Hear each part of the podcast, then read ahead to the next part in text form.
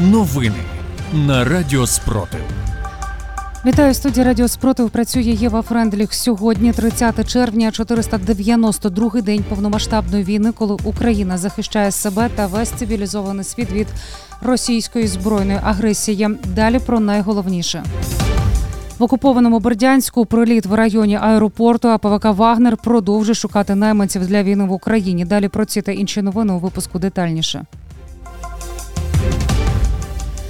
В окупованому Бердянську пролунало 11 вибухів в районі аеропорту. Горить та детонує. В тому напрямку поїхали машини швидкої допомоги. Повідомили у Запорізькій ОВА.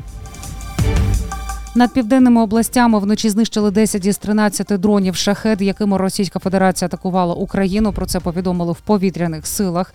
Росіяни атакували військові та інфраструктурні об'єкти у Запорізькій області. Окрім дронів, для удару застосували чотири ракети С-300. Один дрон також збили над Миколаївщиною. Люди не постраждали. Про це повідомили в ОВА. Окупанти поступово залишають територію ЗС. Повідомляє українська розвідка. Одним з першим зі станції поїхали троє співробітників Росатому, які керували діями росіян. Також рекомендацію евакуюватися до 5 липня отримали українські співробітники, які підписали контракт із Росатомом. кажуть у ГУР. Персонал, який залишається на станції, наказали в разі будь-яких аварійних ситуацій звинувачувати Україну. Додають у розвідці. Херсон обстріляли російські війська зранку у п'ятницю, 30 червня. Також під ударом опинилося село Михайлівка Херсонської області. Двох людей поранено. Про це повідомляє голова Херсонської ОВА Олександр Прокудін. Важкі травми отримала 72-річна жінка з пораненнями грудної клітини та ноги. Її шпиталізували. Медики надають потерпілі необхідну допомогу. Приватна військова компанія Вагнер продовжує вербувати бойовиків для війни в Україні по всій території РФ, незважаючи на невдалу спробу заколоту Євгенія Пригожина.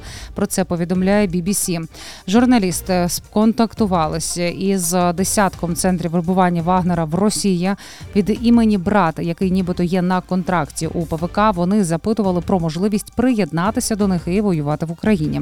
У всіх центрах вербування заявили про роботу у звичному режимі. а Також наголосили наголосили, що новобранці укладають контракти безпосередньо з компанією Пригожина, а не з міністерством оборони РФ. Окупанти починають панікувати через підрив Каховської ГЕС. Бояться епідемії. Про це інформує Рія Мелітополь у своєму телеграм-каналі. До міста терміново завезли обладнання та витратні матеріали для лабораторій. Зокрема, доставлено тест системи російського виробництва для молекулярної діагностики та виявлення низки інфекційних захворювань, включно з гепатитами та ВІЛ. Тиждень тому в Мелітопольці з'явився серйозний привід для занепокоєння до лікарні за симптомами отруєння зверталися цілими сім'ями. За словами місцевих жителів, випадків захворювання настільки багато, що інфекційна лікарня вже просто не вміщує пацієнтів. Хворі лежать навіть у коридорах. Медики припускають, що причиною інфекції цілком може стати вода. Практично в усіх випадках захворювання було виявлено в тих, хто проживає в приватному секторі. Вагнерівці, які зараз знаходяться в Білорусі, можуть здійснювати провокації. Про це повідомляє Міноборони Польщі. Очільник відомства Маріуш Блащак назвав найманців деморалізованими людьми, які мають бойовий досвід, і через це є дуже небезпечними. За добу Сили оборони України знищили 560 російських окупантів. Більше за новинами слідкуйте в телеграм-каналі Радіо Спротив. З вами була Єва Френдліх. Зігріваємо один одного любов'ю. Віримо в сили оборони України, і все буде Україна.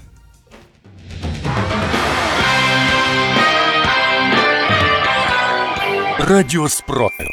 Радіо визвольного руху.